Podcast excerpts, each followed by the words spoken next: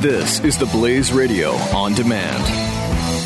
Regardless whoever wins the White House, we are facing serious geopolitical and economic challenges that could lead to the next great financial crisis. You need a recognized safe haven asset for your portfolio and IRA, and that asset is gold. Call Goldline and add physical gold to your portfolio or IRA at 800 913 Gold. Goldline, been helping people diversify their portfolio with gold for over 55 years. Rated A plus by the BBB. Read Goldline's important risk information, but do it now because crazy times times are coming. 800 913 Gold. 800 913 Gold.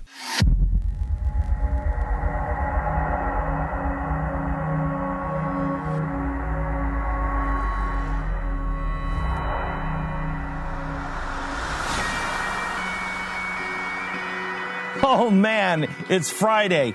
Thought we'd come up with some really good stories to make you feel great. Today we lose the internet the FEC is laying groundwork now to ban Fox and Wall Street Journal from all political coverage. And cash is on the way out. Because, quote, ready for this one? Give it, give it. come on, give me some reasons we wouldn't want to use cash. Give me some uh, reasons. Come on. Inconvenient. Inconvenient. Criminals are criminals. That's a good one. Yeah, it's all drug. Yeah, drug criminal. Yeah. You know, Joe. Yeah, no, this is a That's cash societies do. this is uh, this is a great reason. I'll give it to you, beginning right now.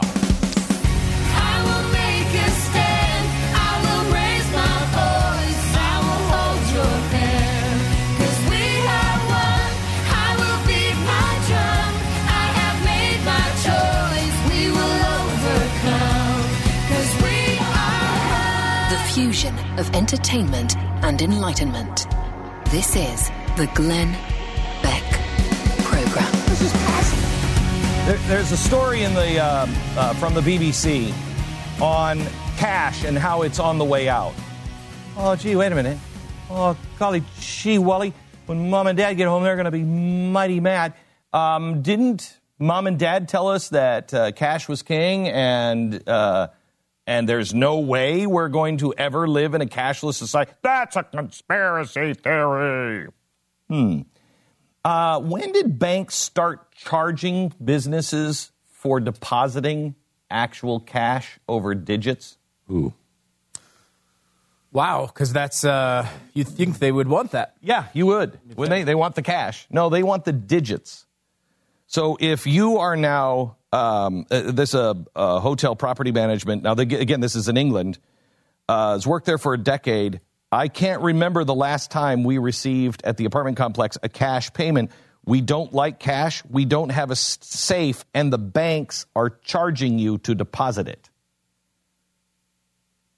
So here's the here's one of the reasons now in over in Europe, the euro is starting to be phased out. Okay, they've already done the 500 uh, uh, euro banknote. That's gone. They're going to they're starting to go now after the 100 uh, euro banknote. Here in the United States, Harvard professor said there should not be even a $20 bill, nothing higher than a $10 bill. Everything else should be debit uh, or digits. One of the reasons why they're saying in Europe, we got to get rid of cash. We got to get rid of cash. It's dirty. It's bad for your health. Oh, oh man, bad for your health. Wow. wow. Great. Okay, I got it. That I got it. fantastic. it. So, um, can you look up? Have you looked this up, Jeffy? Where? How much? How much is the United States still on cash? I would say. I mean, how much do you do with cash now? Hardly anything. Very little. But I don't even carry cash. I carry cards. I, I never use it when I have it. No. I, I sometimes I have it just in case there's you know you have to uh, tip a valet or something. Oh really? you know, once in a while. I, I just said I never use it. I've got a uh, go into those restrooms where you know I have to tip the toilet man. Uh-huh. Um, Every once in a while, you go into a place though that wants cash. Like I went to, uh, we went to a they had a little street festival, uh, like a you know uh, they closed down the street yeah, and they yeah, have yeah, all yeah. like the vendors and like the the fried dough and obviously look at me, I went to the fried dough stand. Shut up. Um, and uh, how much weight have you lost? I, I don't know. Yes, you do. I don't know. Yes, you do. I, pro- I don't know. Yes, you do. Stop it. How much? Uh, dep- well, after yesterday, probably one pound, but uh, uh, overall around 25, 30, something like that. You're kidding me. How long has it taken you? Uh, It took me probably. I lost. Well, I lost 16 pounds in 10 days. Oh, is that sickness part of- or something? No, it was my star What is it? documentary, the season finale of Wonderful World of Stu last season, which, by the way, premieres tonight uh, on this particular network. Yeah. Um, but yeah, uh, so I did a 10 days where I basically didn't eat anything to see what would happen. Um, it, it wasn't People exactly. always do crazy things like that. Like, I'm going to starve myself for 10 years or for 10 days. I, I'm going to exercise. All these, crazy. Glenn, exercise is not one of the nuts. crazy things. Right. That's supposed to be a. no- according to you, you starved yourself for 10 days. Anyway, Anyway, so uh, yeah, I don't know, 25 or 30. Um, what was I talking about? Oh, fried dough. So I really like fried dough. Uh, but I went to one of those street festivals like last weekend. Yeah. And you have to come, you, you have to have cash. Right. Uh, to, to, I mean, those, uh, obviously there's some shady reason why they want you to use cash everywhere there. Um, surely it has nothing to do with taxes. oh, no, of course but, not. Yeah. But again, this would be their argument, right? Well, the only reason people are using it is when uh, they don't want to report all the fried dough they're selling. Yes. Um, which is probably true. Or buying if your wife happens to look at how much you spent at the street fair. right. Honey, it was not fried dough, it was a hooker. I bought it for the Oh, okay. All right. okay, because that was going to be weird. I was thinking about divorcing you until you said the hooker part. Um, but yeah, I mean, so there occasionally it happens, uh, but how rare is it? And, and even when you do, of course, there's ATMs typically everywhere anyway. so charge you you a fee, which stop is and why they want it. There's another reason. another they reason wanna why they want. it. Yeah, yeah, they want their they their separate big fees. Yeah, franchise fees for the ATMs. four fifty per withdrawal. Right. Four fifty. Right. Uh, yeah, I mean that's pretty ridiculous, and I'm sure that is part of it. But still, I mean, it is rare, right? I mean, tips for whatever reason, you know, maybe you're uh, an upper echelon guy like Pat, and you've got valets all the time, you're just All the time. all the time. Like I've got uh, a valet at my house. Do you really? Yeah. Yeah. Wow. is you have a dressing elitist. man, a man who actually dresses you as well as the As well uh, as as a, the valet. a footman. Yes. and a valet. Mm-hmm. Wow. so those. It's really just that. Yes, I'm the one who lives the life of luxury. yes, please do Yeah, this. I think we know Right, that, we right? do. We See, know that. just- he just admitted it. I, if I may quote Pat, I'm the one. Living I'm the li- one. It's funny though because Glenn is actually living the life of hmm. luxury that's so much better than your crappy life of luxury mm-hmm. that he has other people paying tipping the people. I know. It's actually not I even- know. That's why he doesn't never have cash. because uh, my uh, my my security staff is there. and tip 'em. But I mean, it's uh, this is a roundabout way of saying uh, you're right. I mean, I, it, it's only special events, and I, my typical pattern is I'll get out like I don't know sixty bucks out of the ATM whenever I'm at the ATM, and I'll pop it. Wow, in. I cannot remember the last time I was at an ATM. Really? I don't use cash. you haven't for a long time. anything. New York. You're the most paranoid about it too. I know. which is kind of I interesting. know. Like New- I, I mean, New York. You don't. What are you buying with never cash? do. Just- Es- especially uh, you know uh, when we were in New York, it was when Uber first started taking off, and so like, when uh, when we first kind of were going into New York, you needed cash for cabs. Cabs. And then they started putting the, the credit card great. machine in the cabs, which they put the bulletproof glass between you and the driver, where you were like you couldn't hear the. You, all you'd hear, you'd be you'd be on the other side of the glass shouting through. No, I want to go to Times Square. they couldn't hear you. No, absolutely No. not. Uh, but th- it used to be that. Then it was credit cards. Then there was Uber. So you really uh, you you didn't need it. I mean, it's So how much do you think? How much do you think um, America is still using cash, percentage wise? probably more. I mean, certainly more than people in New York do it. Um, but yeah, it's it's low, right? I mean, I I would. I mean, I would think we're pretty typical about yeah, because What do you everybody's think is- gone to uh, what we do? And go to the gas use your station. Card. I don't You go- just use your card. Yeah, I don't go to the gas station, and I mean, I, I, I, it's got to be thirty percent. Yeah, depending. It looks. Right? It looks like depending on transactions. You know, like supermarkets a little bit more cash than Yeah. cards. supermarket Some- more cash. Yeah, yeah. Um, 'Cause I, I never see anybody use cash anymore at the supermarket. Do you? I don't. No. Uh, so, they do have cash only lanes sometimes. so have you found a percentage? it looks like between about fifty percent. Is it fifty? Wow. I don't think that's most right. of the, most of the stuff. I don't think that's right. The the the most cashless society right now, and the and the leading uh, country that says we're going to eliminate cash is Sweden, and they are forty percent cash, which I thought was astounding. I thought it would be a lot lower than that. Because you think they'd be a little bit ahead of us, so maybe Yeah. fifty percent makes sense. I mean, think uh, too- unless you, I mean, depending on the, you know, if, if you're not making a lot of money, you go and you you don't have a bank account. You know, I, I imagine pretty much everybody has to have a bank account except for the very low uh, end of the ladder because you got to go cash your check and everything else. But you know, if you're if you're living like we all used to live, where we were actually, I remember going to the gas station when it was still a dollar, you know, a dollar twenty a gallon, and I'd be like, I have seventy seven cents, Right. And you stop it, and you're like, I can't get seventy eight cents. right, Right. I, Because I don't have. I don't 78 have cents. 78 Yeah. cents. I'll give you the cigarette lighter in my car from the ashtray. Will you take that as a penny? right. I, I do think it is, uh, you know, because I remember when I got out of debt in my life, the way I did it was the envelope system. Yes. Where I had like did the 10 same thing. envelopes and I put like $100 in the gas envelope for whatever pe- time period it was. And too. I couldn't use more than that. And in, until I got out of debt, I, that's the way I lived my life.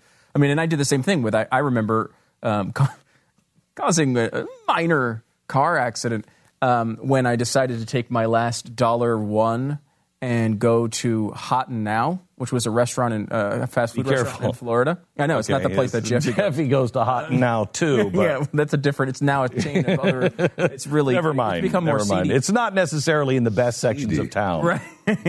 so I had like I don't know a dollar twenty or something like that, and it was uh, they had thirty nine cent burgers, thirty nine cent fries, and thirty nine cent drinks. Do you remember Think this place, about it. Jeffy? You have to in Florida. You probably do. Yes, Stu. Uh, yeah, I do. kinda. Okay. Yeah. Now that you do, you, you- did you buy out the whole chain? Anyway, uh, they had. Uh, Oh, that's sad. But I, instead of putting that money in my gas tank, I went to the fast food restaurant, and so I didn't make it all the way home, and my car died on the side of the road for having no gas. And then some cars pulled up behind me, uh, going full speed in the rain, and didn't Oh, realize my. uh, You were that, stopped. that I was, uh, you know, no longer driving the car, uh, and may have caused a minor seven, eight car pileup behind me, but didn't hit my car. So technically, That's a shame. oh my god! Yeah, but actually, that it, that's too bad. You could have got some insurance money out of that. I don't think so. It would have been my fault. I was Jeffy's stopped got in the a middle of the road. scam It's your for fault. If- if Everything. any- when they hit you, it's their fault. Can I tell you something? Pat said to me the other day, Jeffy has a scam for everything. And I'm like, no, he doesn't. everything. Yes, he, does. When, look, when you, if someone in an automobile hits you, it's their fault. Period. what are you talking about? That's not always true. Not if you're stopped on the highway. Yes, it is. You're supposed Yeah. to have your car under control. They hit you from behind. They hit you. I think it's always period. their fault. And I want Even if you've stopped in the middle of the highway. period. because they're You're supposed supposed to- to have your car under control. You're supposed to be driving far enough behind you that they can stop. That's you. correct. Well, I should point out that my car was not insured at the time. Um, so, so it's a, it's a great thing that, it, that you didn't get hit. yeah, the cop was very clear that I had lucked out in this particular situation. Wow. Uh, and was not happy uh, about it. Uh, by the way, there's a really good Jeffy story uh, that I saw today that I thought you guys might be interested in. This is. This And is we've abandoned the cash. We've story. abandoned it. This There's a really good cash story here, but we've abandoned it. come back to it. We only have a minute. This is good. Uh, s- supposedly happened September 26th. Again, it's being passed around. You never know with these things. Uh, but September 15th, male Navy enlisted uh, first class petty officer exited a bar intoxicated in an attempt to drive a, a vehicle equipped with a breathalyzer interlock system. Suspect was too intoxicated to successfully start the vehicle, so he went into the park where he captured a raccoon rummaging in a trash receptacle Let him breathe into the. individual utilized the raccoon to blow into the interlock system successfully. Oh my gosh. Wow. But the raccoon. That guy, hey, how did the raccoon not tear that guy apart? wow. It's too good to check. I don't even want to know if it's I mean, real. uh, please tell me there is a lineup photo of him because he's just got to be scratched to three. well, it goes on. Oh, it goes on. Raccoons are mean. The Too. oh, raccoon, they're mean. raccoon blows into the interlock system successfully, but the raccoon became unconscious, unconscious for being squeezed and oddly was discarded on the floorboard of the vehicle until a short time later the oh raccoon my gosh. regained consciousness and began to attack. Now he's pissed. And he's inside the raccoon locked car. back, and this time he's pissed. The raccoon regained consciousness and began to attack the suspect while driving, Oh, that's causing the vehicle to crash in a resi- into a residential fence. The vehicle. in your vehicle, no one could hear you scream. The vehicle came to a complete stop, obviously in an in-ground swimming pool. Oh my gosh. Oh wow. The suspect. That's a that's That's a classic. Right, that's That's a I classic. I mean, Oh, that's great why. story. Seriously though, I mean, while while funny and uh, you know, I can appreciate the you know the raccoon being angry, being in the lock. It's it's so much easier just to pay somebody like twenty bucks to blow into the breathalyzer. Right? That's what I was thinking. a scam for everything. Can I tell? Can I tell you something? You gotta hand it to the guy for being, Yeah, even ingenuity, drunk, that's genius. being being reser- If he would use his powers for good as opposed to evil, imagine what that guy could accomplish. Are you saying? Yeah, I mean, that's something that you put on a resume. By the way, forget about the end of the story. I'm the guy who got the raccoon to blow into the breathalyzer. Thank you. I can get anybody to do anything. Glenn Beck. Mercury.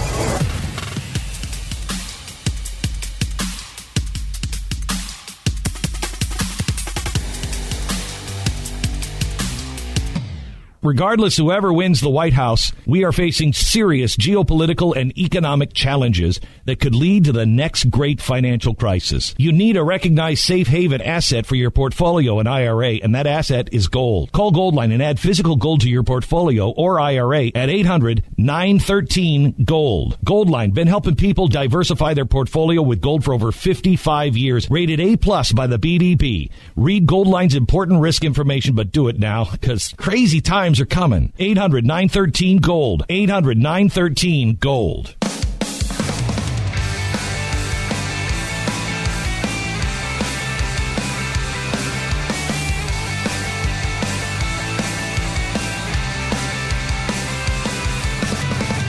The Beck Program.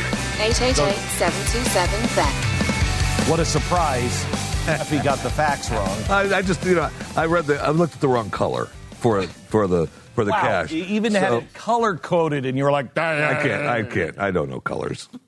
I'm colorblind. So 14% use cash at a supermarket, and 50% That sounds use more a like it. debit card. Yeah. So uh, everything, the most the place where they use cash most is the coffee shops, fast food restaurants. Yeah, it's anything low ticket. Yeah. Anything low ticket. Other than that, Mm-hmm. who's buying anything, you know, over $20 with cash? And that is what the governments around the world are starting to say. Right. And they're now uh, the euro, and they're only doing this. I'm telling you, it's coming. They're only doing this because they are trapping your money into things that they can totally control. So if you can't buy anything without them, that way they can get their tax, they can get the uh, banking bail ins.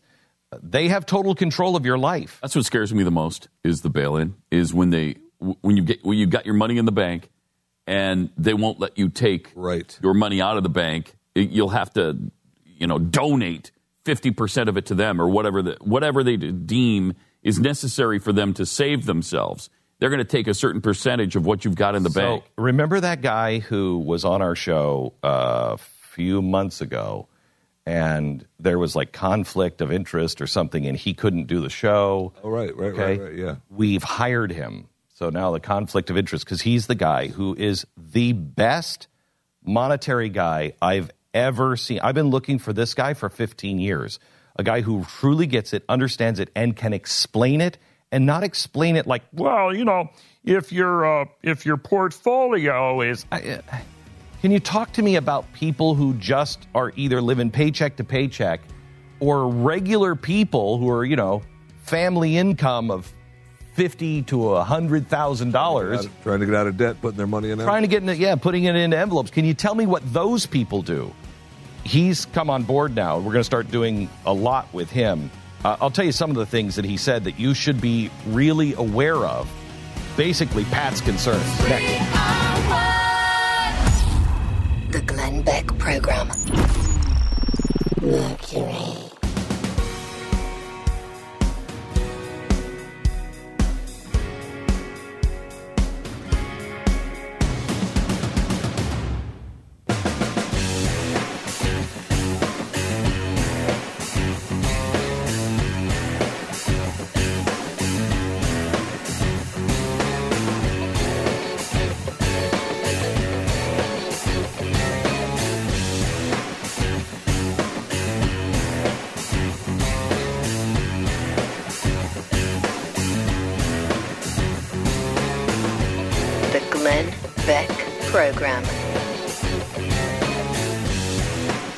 The Netherlands is the place in the world where most people are using debit cards, not credit cards, debit cards. And it, they are shooting for uh, 40% hard currency by the end of next year. Um, they are currently at 50% debit, 49.5 cash, 0.5% for credit card payments. 0.5. Why point? They just don't want to use credit at all. I guess. I don't know. Um, So the Dutch banks are now saying we want 60% electronic payments, 40% hard currency. And um, uh, the Netherlands, the first ones to say we want to be a cashless society.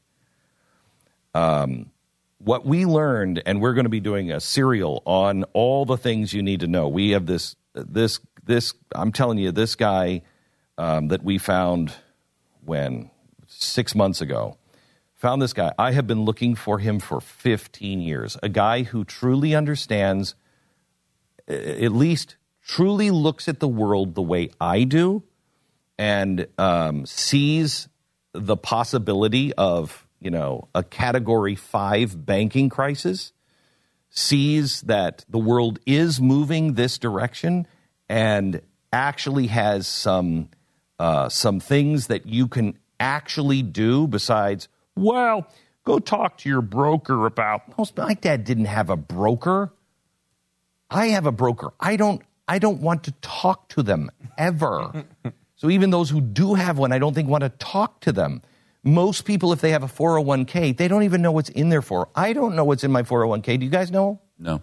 Yeah, Oh yes. That's a 401k. you do, but you're you're weird. I know. That's You're responsible. I'm not responsible at all. You are with money. You are. Yes, you are. I mean, I, I You're going to be the richest one in our old in the old age nursing home. Yes. You're going to be in the sweet one. We're going to be in the really bad one, and we're No going. you know, mm. we'll be like, "Please kill us, Stu. Please kill us." And you'll be like, "I'll have one of my people go over and kill you." don't think that's accurate, but I appreciate it. But I mean, you know, you have a basic idea.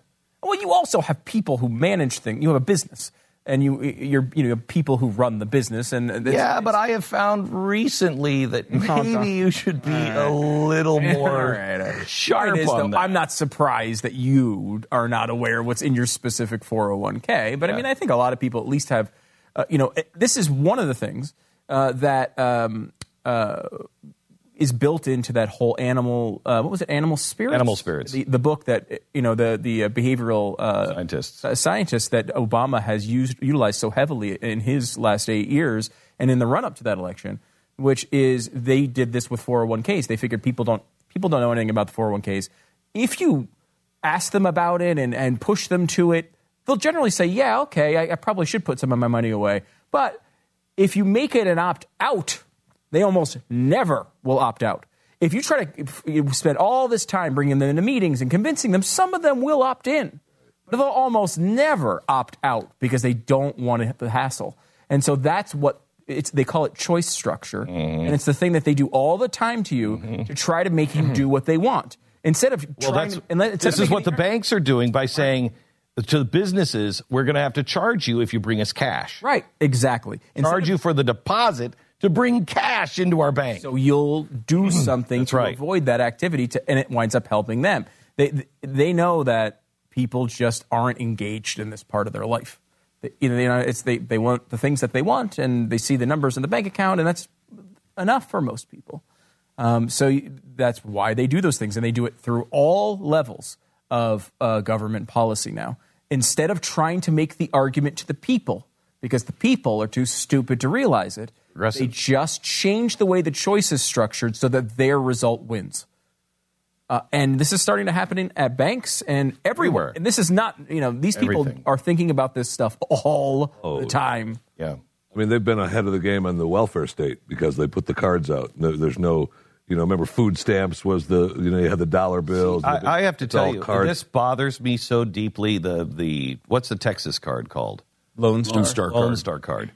It really bothers me that we have made the Lone Star card um, just like a credit card, and there's no there's no there's no looking down at that. There's no shame when you pull that out. And I know this is I know this is hard uh, and harsh, but I'm quoting Benjamin Franklin.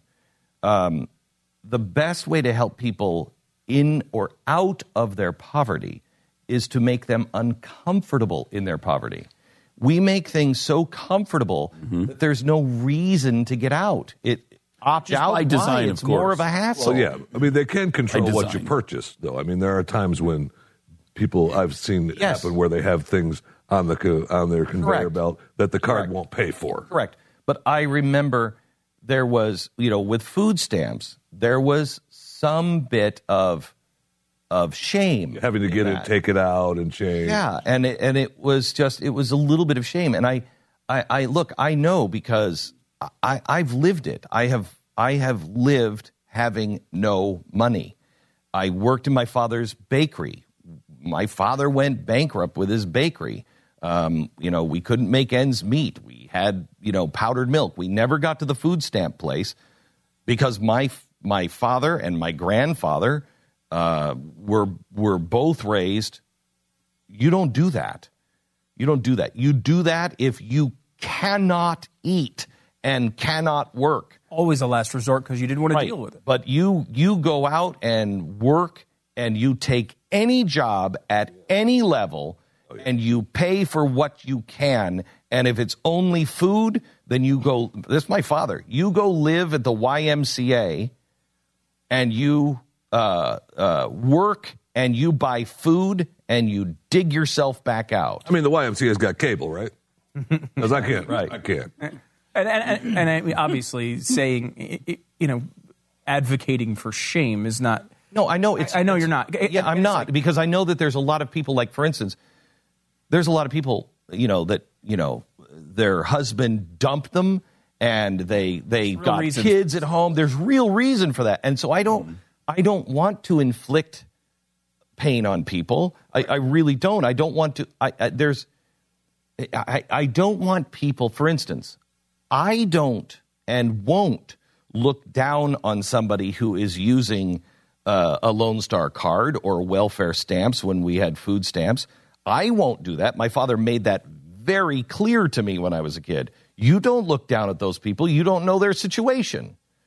But I do want them, when they pull it out, to go, I wish I didn't have to do this. How do I? How do I end it? How do I end this? because we you know we've as a society chose we because both of these things are true uh, you know no one we don't want people to feel shame so we've tried to make the policy as easy as possible however We don't want them to feel any discomfort, any discomfort at, any at all about And anything. so we've Trigger chosen warnings. we've chosen Trigger- that safe spaces, trigger warnings. It's pathetic. Yeah, what we're saying now, what I'm saying right now, has got to be viewed by some, and I don't even know by how many now, as outrageously horrendous. Right, and and so the point here is that we we know there's a problem here. We don't want people to feel bad, um, and, but as a society, we've chosen to eliminate the feelings rather than try to eliminate the poverty. Yes. and, and as Ben Franklin, this is again, this is Ben freaking Franklin. Who started the first public hospital? Yeah. Who started the volunteer fire departments?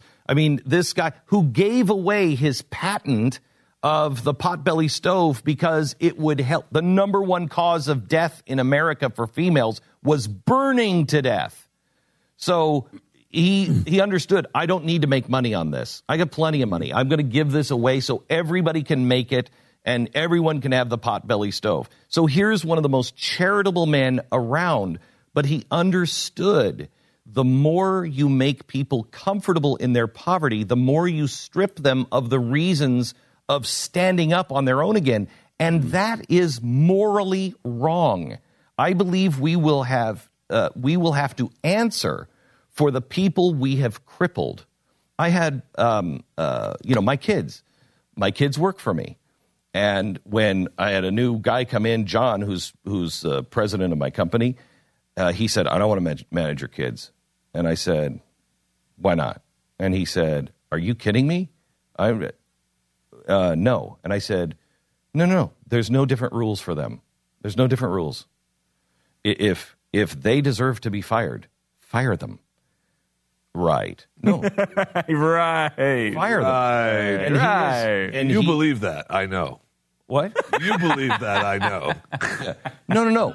But I, I said to him, and I, I, he'll be doing me a great disservice if, if he wouldn't be truthful with me. Moreover, he will be doing them a great disservice because you can't.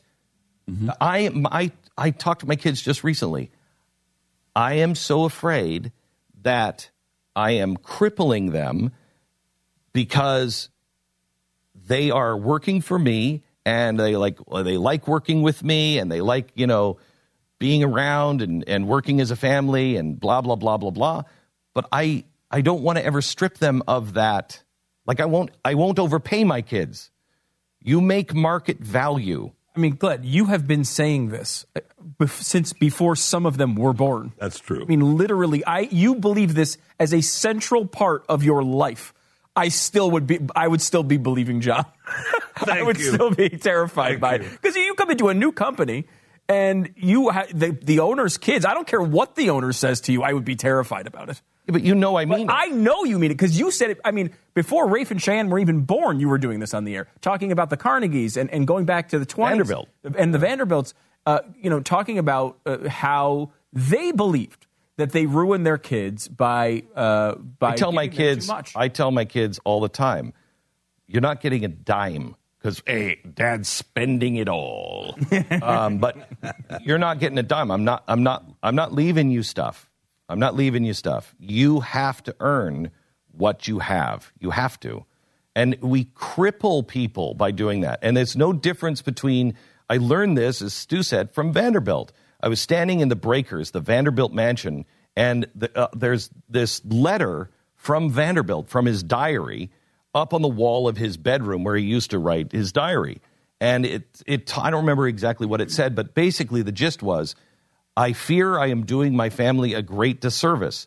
The more I give them, the more I provide, the less incentive they have to be the person they were supposed to be. And he did. He did a great disservice. And that stuck with me. And it's not just family, it's the country. If we cripple people, if you, I'm an alcoholic. Anybody who, you guys, and you guys know this, and I know, Tania said, You take a drink, I'm leaving you. I'm leaving you. And she means it. Any doubt in that one? Oh, no. She means that. Mm-hmm.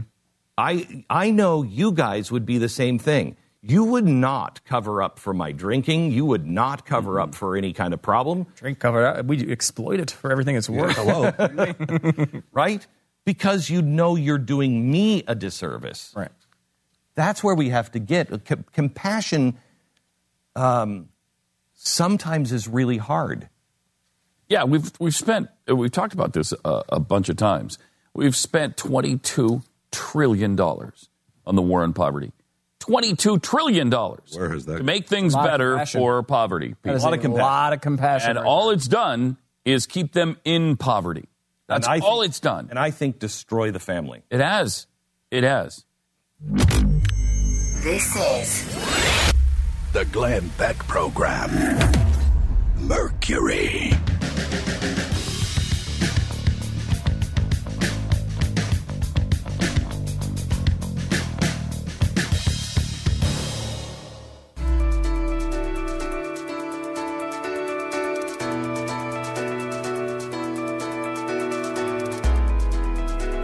Glenn Beck Program.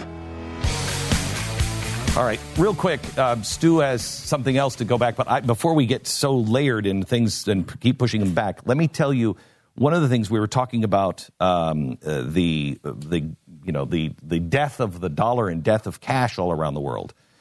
One of the things that this guy uh, said that we've just brought on board, and I can't wait to start um, doing things with him. Um, uh, he said you got to start taking money out of the bank, and but you have to have it, you have to have it, eh, you know, in your possession because banks could go on a banking holiday and restructure, but they could also do bail-ins. You have to read the bylaws of your banks because almost all of them have changed it, fine print. If there's a trouble, they're not. If there's another 2008, they are just going to take the money from you. But here's the important part you have to keep the receipt of your withdrawal with the money, or the government now has a right to confiscate that money and say, We don't know where that money came from. You can't verify that that's not drug money. The Glenn Beck Program. Mercury.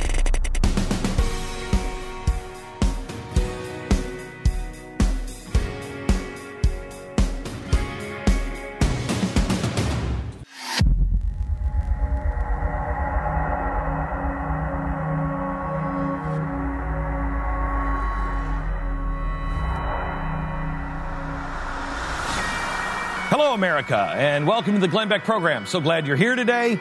Lot to cover. Uh, we want to get right to it. We have the Second Amendment, the last of the series of our serial for the Second Amendment. Uh, today, we're talking about what, what is the angle on today's episode? Do you remember I believe it's where we are now where we are now and where we're headed. where we're headed. Not not necessarily real good places, uh, but could be the direction of the election. Uh, which one's better? You can decide. Uh, the Electoral College ratings. Who is ahead? Saw a new poll today. Donald Trump is pulling out a lead, but that's what I heard from Fox News. And I also Oh, heard- they made it Is that sound really like. what you heard from Fox News? Oh my gosh! Are you serious? Oh yeah! Oh yeah. Oh yeah! It's not true. I don't read Fox. I don't go to Fox News or go to Drudge anymore, so I don't know what they're saying. so and I know there was this big deal about you know Oh, they made it sound like he's he's Oh, in the yeah. driver's seat. yeah. That's not true. fascinating. Well, let's go over the truth. All right. Okay, we go with the truth with our numbers guy. Election by the numbers with Stu begins right now. I will make a stand. I will raise my voice. I will hold your hand. 'Cause we are one. I will beat my drum. I have made my choice. We will overcome. 'Cause we are one. The fusion of entertainment and enlightenment. This is the Glenn Glenn Beck Program. 2016. Election by numbers. I, I mean, I didn't see this Who is- segment. This ca- are you sure? Were you watching an old DVR segment from pre the No, debate? I, I think they said five swing states have swung to him. Right? I don't know what I, I don't know. I don't know. I just saw I just saw some, some screenshots where Ohio, his- North Carolina. Yeah. Uh, some uh, everything is others. swung to him, Yeah. and uh, his likability is through the roof. And this debate really turned things around. That's what I heard. No, That's not true? That's not true. Uh, no, I mean I would say definitely not. Now there's a good argument to make that before the debate you could make these arguments. Uh, the the polls had really moved towards uh, Trump. Um, and he had picked up. We had moved. I mean, we moved several states from the, the leaning Republican. Yeah, last week it solid looked pretty good for him. Yeah, last week it did. Yeah, and we moved uh, states from the toss-up to the leaning Republican. Yeah. um, and we kind of and, and we moved a lot of states from solid Democrat over to uh, leaning Democrat. So I mean, it was moving Trump's way. The it's still too early to know for sure what the results of the uh, um, uh, debate are. What what is the effect of the debate? I will tell you that um, I read something Politico or something something today about it's actually from BuzzFeed. If I if I want real coverage, I'll go to BuzzFeed. Um, uh, they showed the the drift of the comments this week from Donald Trump to where oh Lester Holt I thought he was great right after Yeah, we have all that audio. I think. yeah, I thought he was great. He was wonderful. To last night, he was talking about the whole thing was rigged. Yep. Uh, and so I thought to myself, when I saw those, when I saw that report on Fox today, I thought, wow, that doesn't make sense. Then he's way off the rails because when I saw him say that last night, I thought he's got to have poll numbers that show he got slaughtered in that debate. Well, every scientific poll, including Breitbart's scientific poll, showed that Donald Trump lost the debate.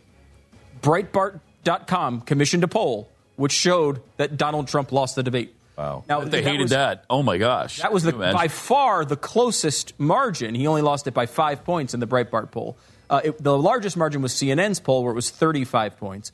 Um, there was another one It's that was the third 11. largest in history. Thir- For CNN polling going back to 1984 is the third largest in history, except for the Romney over Obama first debate last uh, last election, and the second debate with Bush, um, George H. W. Bush, Clinton, and Perot, and Clinton won that or, that debate.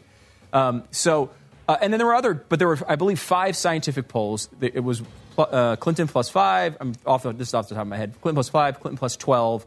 Um, then there was another one I think was 16, another one was 23, and another one was 35. The Clinton one was 35. So it probably wasn't 35, and it probably wasn't Probably five. maybe it was probably somewhere in the middle. 15 to 20. Yeah. I mean, and, and that doesn't, you know, Donald Trump didn't need to necessarily win the debate. He was in a fairly good position, but it seems like he lost it by a decent margin. Um, and uh, I don't think it was a bloodbath. I I didn't, personally didn't feel like a bloodbath. didn't think it was a bloodbath. I thought it was. I thought Clinton won the debate, but I if I if I try to put myself in different people's mindset, right. I, I could make it work for either of them, um, and I had a harder of time making it for her if I looked at it from a millennial standpoint or I looked at it as you know. Joe Lunchbucket, if you will, a guy who's just out busting his butt and having a hard time holding on to his job. Right. And, so uh, I think you could have seen it that way, um, you know, and many, many did. Um, but you look at uh, the polling that has come out now and in the past few days, we're just getting the early polls post debate. And many of the polls that you'll see have time periods that include before the debate. So it's harder to know if they're exactly right. what happened. Um, so you have, uh, give you a couple here. Florida, which was a, a, a, state, a state I believe Trump had a slight lead in going into the debate. Uh, latest poll has him down four. Now, is this, This is one poll. I know it's one poll, but does it have any days prior to the debate? No, this is September 27th to the 29th. I think the, the cutoff is what, the 26th, I believe, was the first polling day after the debate, if I'm remembering that right. Um, in New Hampshire, another state that there's a lot of paths that, that New Hampshire can be a part of for Donald Trump. Yes. Uh, he's down 42 35 in the latest poll in New Hampshire. Gary Johnson getting 13% there, by the way. Now, that poll. Ooh, Gary Johnson, boy, he had a bad day yesterday. Yes, he did. Oh my He- gosh, This is, so the, this is the thing. Everyone was like, "Well, he needs to get into those debates." Probably the best thing for him to stick right around fourteen percent until Yeah. the, until the debates are over, and then he can go for a run. 'Cause I Yeah, don't think boy, pe- that's- the more you uh, hear from just- Gary, I think people bad. are thrown. Yeah, I mean, yesterday, w- yesterday with Chris Matthews, name a leader you respect, a world leader you respect. Yeah. It got down to name any world uh, leader, The former and he couldn't. guy who's that country that's just not north of us, I don't think, but kind of God. down. I'm having an Aleppo down from moment. us. I'm having an Aleppo country. moment. No, Which is I- a funny joke about because so all those bad. children are dying, and that's why I'm going to use it as my funny callback. Wow, not good. a good not good. and his moment. go-to leader is Vicente Fox. He never came up with the name. Bill Really? Weld He came never up with. Weld came up with it, Fox. yeah. Which is funny because Really you know bad. when Weld just sits there and answers all the questions for Gary Johnson, his, Yes. his, his running mate, former governor of Massachusetts, he lists, lists off three former presidents of Mexico to try to figure out which one of the former presidents of Mexico he's talking about.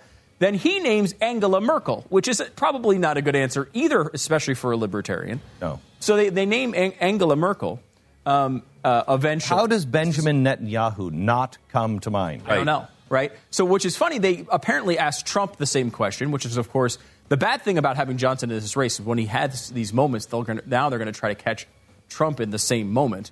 They ask Trump who he said, uh, who he thinks is a good leader, and he says also Angela Merkel, the person importing millions of refugees from the region that he says he wants to ban all refugees. and whose com- country is about to have an economic calamity that could throw the rest of the world into depression. Really, really weird answer, especially with a couple days to prepare. Yeah. Right. Um, so. Okay, so go back to the polls. Yep, uh, we have uh, then uh, uh, another. A few national polls have come out. Um, uh, the uh, Gravis national poll has it 47-43 Clinton, four point lead.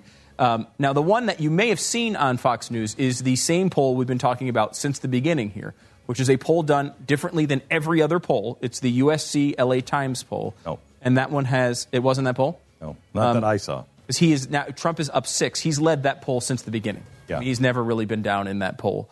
Uh, so that's a little bit of an outlier. Another poll from New Hampshire had it 47 43. So it's So- interesting. so- the latest polling has brought uh, one of the models, the 538 model, which is one of the most respected models, and has been the most pro Trump model uh, out of all of them since the beginning, has brought that from a, a toss up. It was a 50 50 toss up going into that debate. And it's now 60, 66% Clinton, I believe, if I'm, quoting, if I'm remembering that right.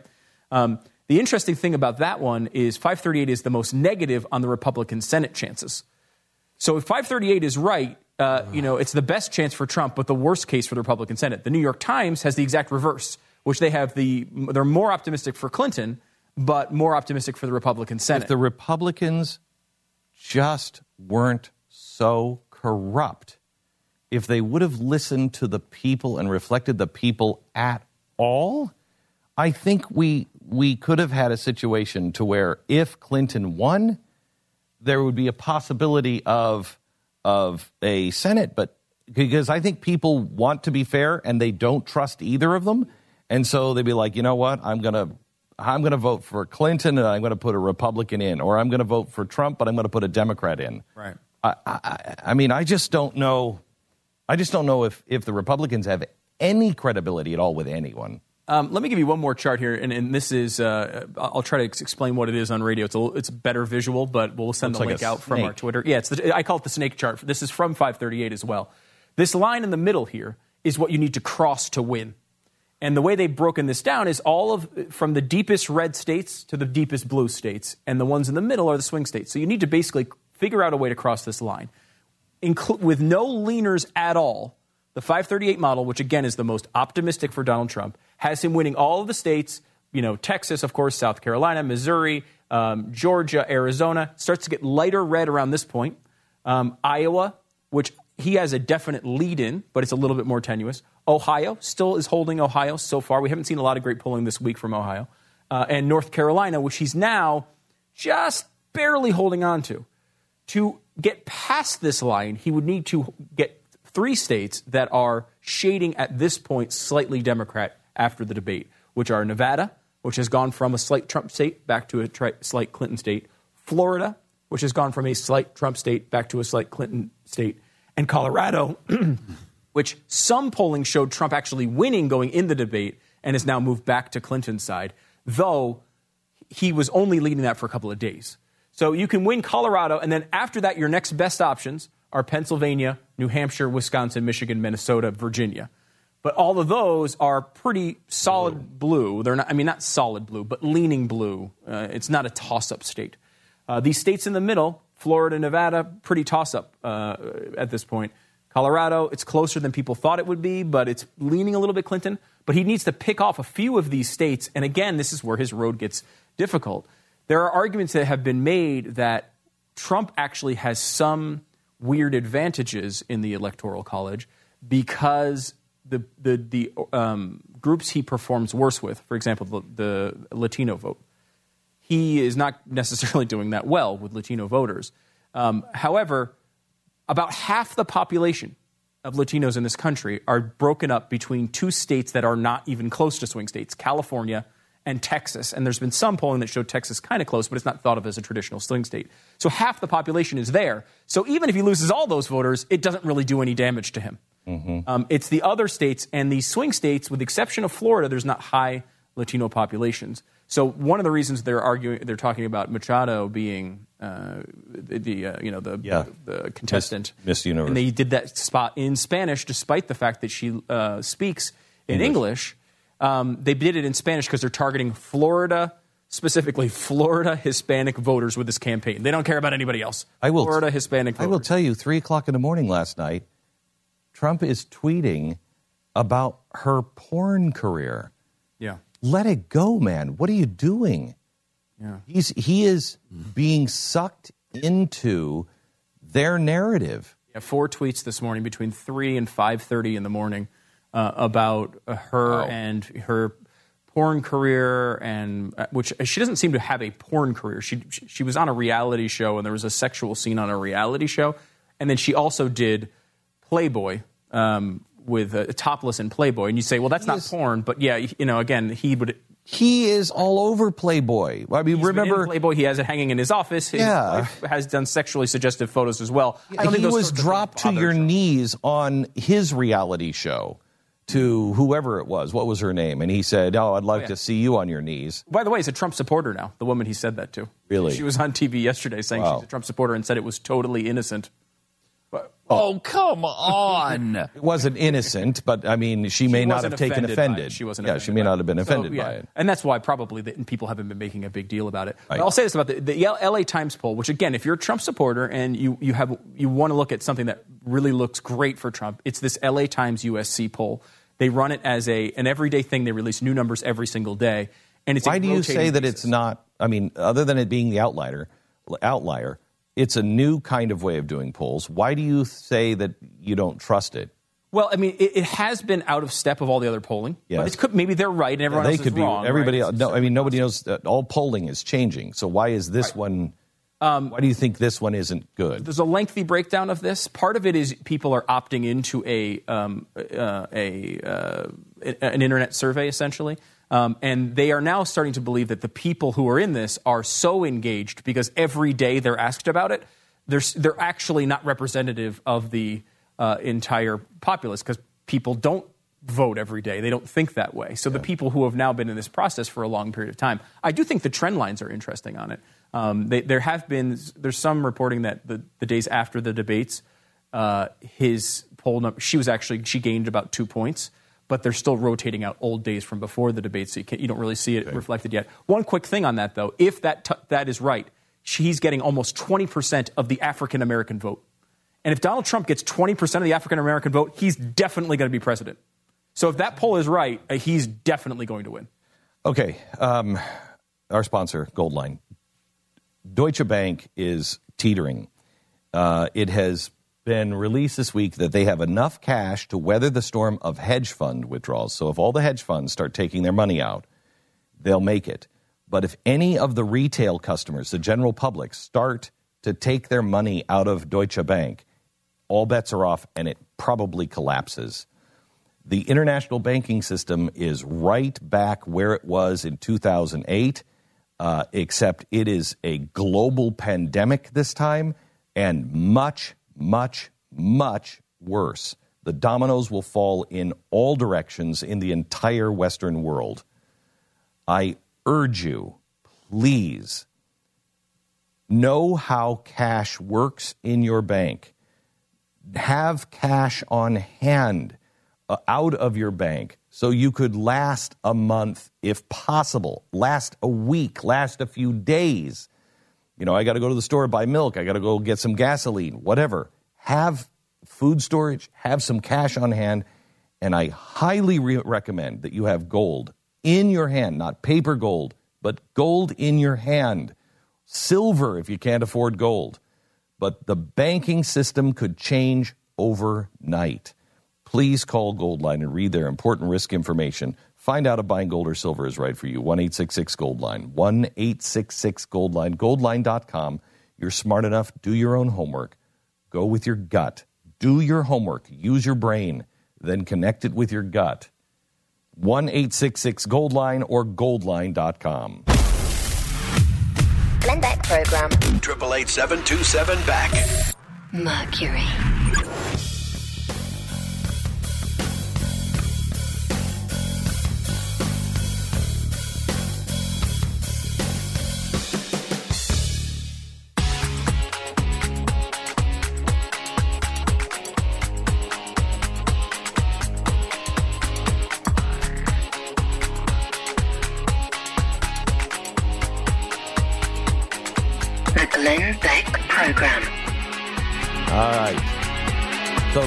To give us a uh, you want to give us a, a prediction or or where where your feeling of the states are going here? I mean, by the I- way, we have our uh, final episode of the serial on the Second Amendment.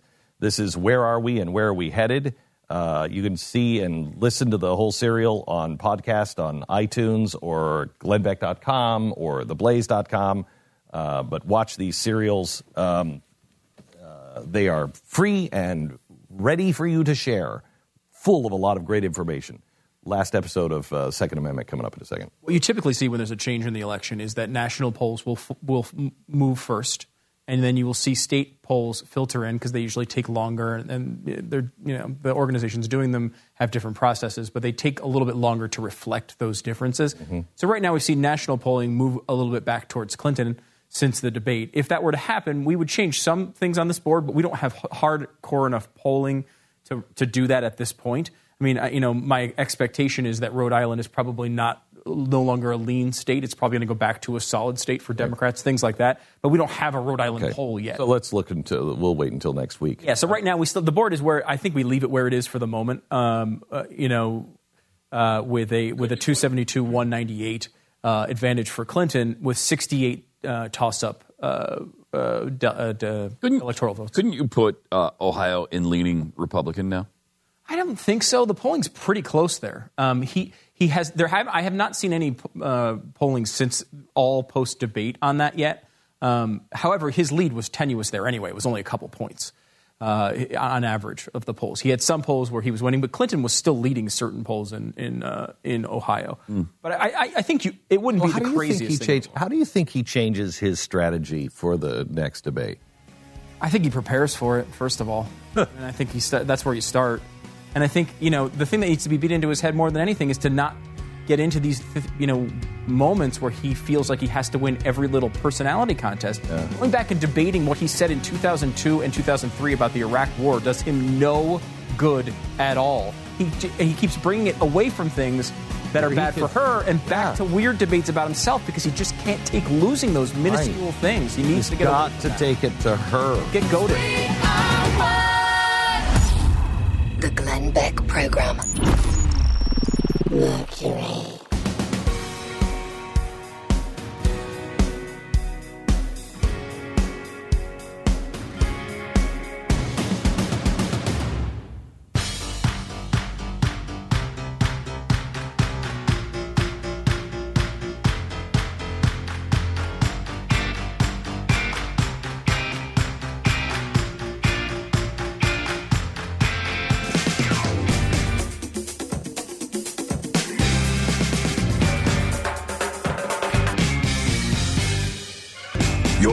To the Glenn Beck Program. the notion that I or Hillary or Democrats or whoever you want to choose are hell bent on taking away folks' guns is just not true. And and I- I don't care how many times the NRA says it. I'm about to leave office. There have been more guns sold since I've been president than just about any time in U.S. history. There are there are enough guns for every man, woman, and child in this country, and at no point have I ever per, ever proposed confiscating guns from responsible gun owners. If Barack Obama and Hillary Clinton have never advocated taking guns from responsible gun owners, then why do they both keep suggesting that we could use as a model for the United States the gun laws in Britain and Australia, two countries that have taken guns out of the hands of responsible gun owners? For American citizens who don't believe that confiscation can happen in the United States of America, here's a clue. It already has. No one will be able to be armed. We will take all weapons. That was the announcement by the police in New Orleans, Louisiana, in the aftermath of Hurricane Katrina. One elderly woman who had plenty of food stored up, a gun for protection, and wanted to stay in her home rather than flee to a shelter, was backed into a corner of her kitchen by six police officers who'd shown up to remove her. You're you're in shock. I'm saying, look at all my food. I got plenty of food. They kept pushing me back, pushing me back, and ended up like this. Then, Patty showed them a small revolver she was carefully holding in the palm of her hand. A camera crew was there to capture what unfolded next. I said, it's not even loaded. And I dropped it on the floor. You got a gun. Well, they punched me in the face. Look at my black and blue marks. Look at look at what they did to me.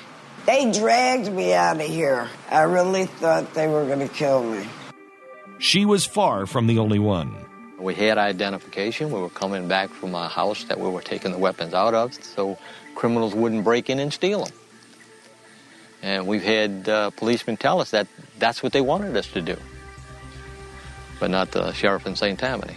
They just wanted to confiscate them from us. We felt like criminals at the time when they come up to us with M16s or AR-15s, whatever it was, but there was four of them with rifles and holding on us with our hands in the air until they got in our boat. The officer's parting remark was chilling. They took them. And they didn't have a, a right to take them. They didn't have a reason to take them. That was the thing. We did nothing wrong. But they took them anyway. He said, Be thankful we're taking your guns here. Why- Why should I be thankful? Well, if they catch you with them on land, they're going to take you straight to jail. Residents of New Orleans, assuming that they were still living in the United States of America under the protection of the Constitution, could not believe what was happening. These cops came out of nowhere, said stop, and asked, uh, "Do we have weapons in the car?" And I told him, "Yeah, I do." He said, "Get out the vehicle." Had us all sit cross-legged in front while they searched the vehicle. I had a 22 long rifle. My uh, tenant's girlfriend had a 22 pearl handle revolver given to her by her grandmother or grandfather.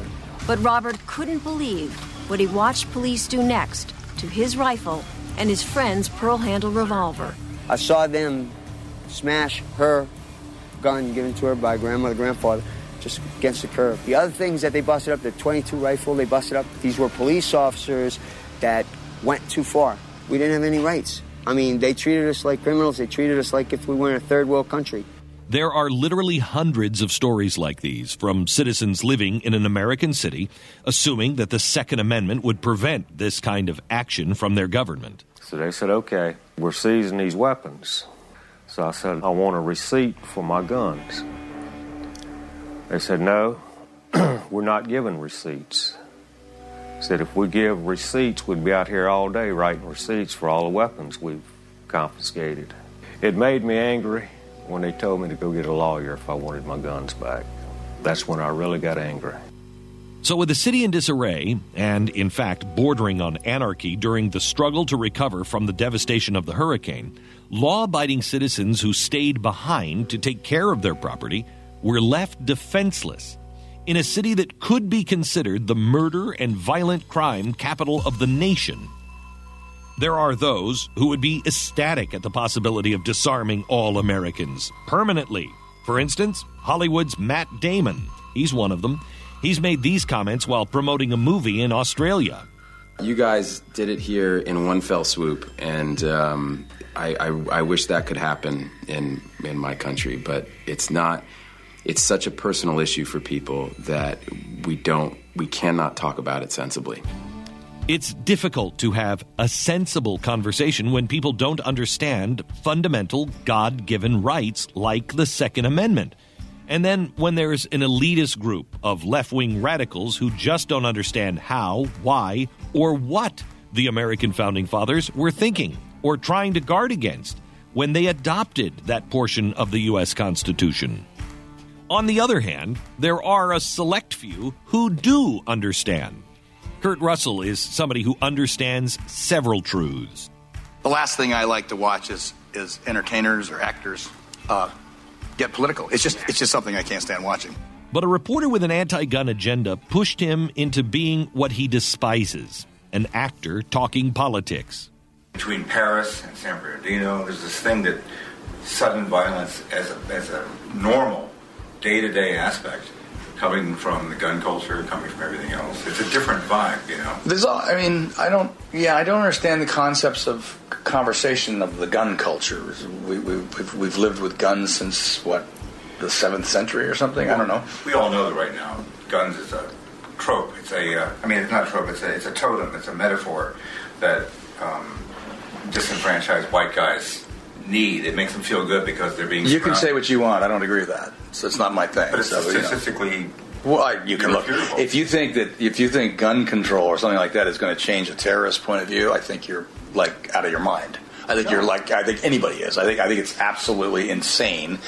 The problem, the problem, the problem we're having right now is is that we don't have the concepts of how to um, turn it around and say, you know, I, you, you may think you've got me worried about what you're going to do, dude. You're about to find out what I'm going to do, mm-hmm. and that's going to worry you a lot more.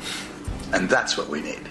It may also surprise some to hear rapper Ice T take a British reporter to task. Well, I give up my gun when everybody else does. And is that Doesn't that your- make sense? Well- doesn't that make sense? I mean, if you were to, if if there were guns here, would you be want to be the only person without one? So, you, so, so do you carry guns Not routinely at home? I mean, you have gun, you have a gun at home. Yeah, it's legal in the United States. It's part of our Constitution. You know, the right to bear arms is because that's the last form of defense against tyranny. Not to hunt, to hunt. It's to protect yourself from the police. And do you see any link between that and these sorts of incidents? No. Nah, not really. You know what I'm saying? If somebody wants to kill people, you know, they don't need a gun to do it. Makes it easier, though, doesn't it? Not really. You can use uh, you can strap explosives on your body. They do that all the time. So when there's the inevitable backlash Mm-hmm. of the anti-gun lobby as a result of this incident, as it always is. Well, that's not going to change anything It's in the not gonna United change States. Nah, the United States is based on guns. The incredulous attitude of the British reporter was obvious, especially given that the perception of so many in England and around the world is that in the United States, people are being slaughtered by guns in numbers too great to even count. So let's go beyond the perception. What are the actual facts? In Britain, where possession of handguns is illegal, the rate of violent crime is 2,034 crimes per 100,000 people. That is more than four times the rate of the United States, where there are only 466 violent crimes per 100,000. As you might expect, the United States has the highest rate of gun ownership in the world at 88 guns per 100 citizens. Yemen is a distant second at 54.8. Yet Honduras has the highest intentional homicide rate in the world at 91.6 per 100,000. The United States is close. It's actually 103rd at 4.8. Another amazing statistic, of course never shared in the media, is that 200,000 times a year, a woman in America uses a gun to defend herself against sexual abuse. 200,000 times every year. But when it comes to attacking gun rights in the U.S., the facts be damned for the progressive left. People who we know have been on ISIL websites, living here in the United States, U.S. citizens, and we're allowed to put them on the no fly list when it comes to airlines. But because of the National Rifle Association, I cannot prohibit those people from buying a gun. Uh, This is somebody who is a known ISIL sympathizer. First of all, if someone has visited an ISIL website, does that make them automatically an ISIL sympathizer? Could they be on the site for, let's say, oh, I don't know, research for a radio program, or by mistake, or because they're curious? And of course, it is easier to put someone on the no fly list than it is to take away a constitutional right. If there was a 28th Amendment and it stated rapid, timely travel being a necessity to a nation's economic growth, the right to be seated on a jet engine aircraft and to get from point A to point B shall not be infringed, well, then it would be a lot harder to put somebody on the no fly list. But like so many progressives, Barack Obama never seems to concern himself with the actual facts, especially when it comes to gun rights. We flood communities with so many guns that it is easier for a teenager to buy a Glock than get his hands on a computer or even a book. That was the statement so patently ridiculous that even the liberal fact checking site PolitiFact went so far as to label it flawed. Flawed? Yeah, I mean, keep in mind it is PolitiFact that we're talking about, who also termed Obama's claim mostly false. Mostly false? Is that kind of like mostly dead? But this is where America is today in the battle to retain its Second Amendment rights. One slip up from a Second Amendment supporter brings widespread condemnation and ridicule from the media. But an anti gun president of the United States can claim that your 14 year old is more likely to have a fully automatic Glock G20 on their nightstand than a heartwarming copy of The Fault in Our Stars. The first step in protecting and defending the Constitution is knowing that there is an ongoing attack. And while progressives certainly have contempt for the Second Amendment, they also know that the vast majority of Americans cherish the Constitution, including, if not especially, the Second Amendment. So, progressive politicians continue to walk the fine line between appearing to support the Constitution while at the same time desperately trying to curtail or eliminate American citizens' gun rights. The only way to stop them is with an informed, vigilant, and active citizenry. Glenn Beck. This is the Glenn Beck program. That is the most expensive 15 minutes on television on uh, I mean, sorry on uh, on radio on national public uh, national uh, private airwaves. I'm sure NPR is spending our money at uh, a faster clip. Um, that's the most expensive 15 minutes on national radio every single day. Uh, and I hope that you take these and use them and spread them and send them to your friends, your family, your uh, your your children. Um, just today's episode has more facts on gun control than anything I've heard on national radio in a long time. This week, this entire series has been fantastic. Fantastic, fantastic. Um, and all you can find those and more facts in my book, Control, uh, the case on guns. Uh, you can find that book written by me. Uh, and this is available at glennbeck.com slash serials, or you can go to iTunes, just look for Glenn Beck, and you'll find that serial there. Should be posted later today. Uh, but Pat share writes that, please. most of them. I mean, that's why they're so great. Most of them? Is that like mostly false? Want more serials? You can listen to every episode at glennbeck.com slash serials. Next week, we'll revisit Hillary Clinton's scandalous past. You're listening You're listening to the Glenn Beck Program. the Glenn Beck program. Mercury.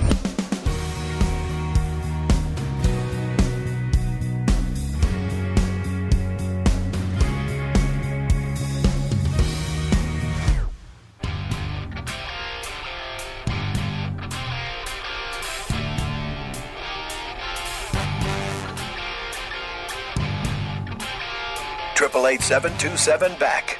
This is The Glenn Beck Program. Holy cow. Welcome to the uh, program.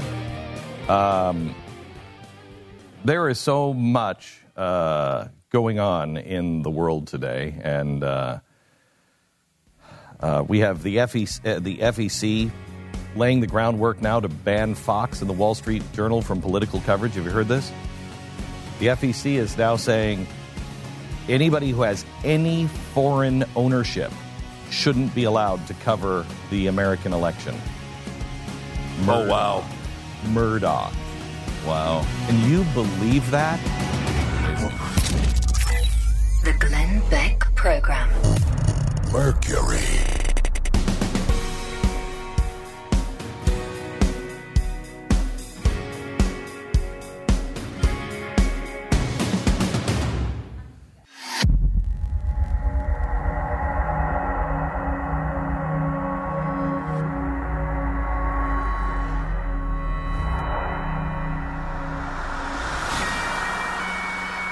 So much happening in the world that um, because of the political season, believe it or not, we're not talking about it. I mean, we should be talking about real issues like a coming banking collapse and actually what you're going to do instead of he said, she said about something that happened 20 years ago.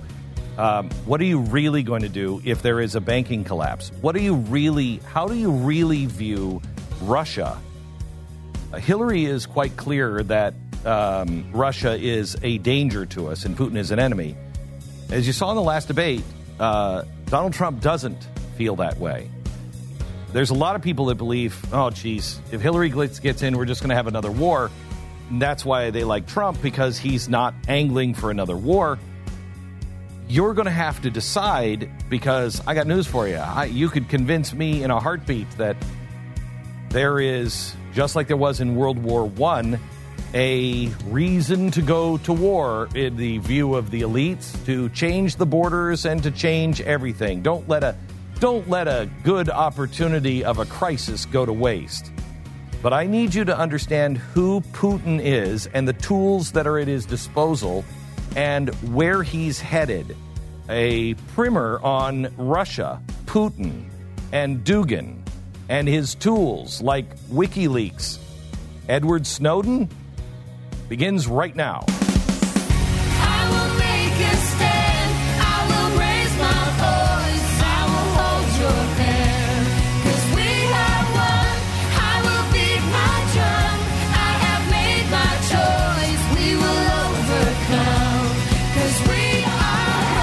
The fusion of entertainment and enlightenment.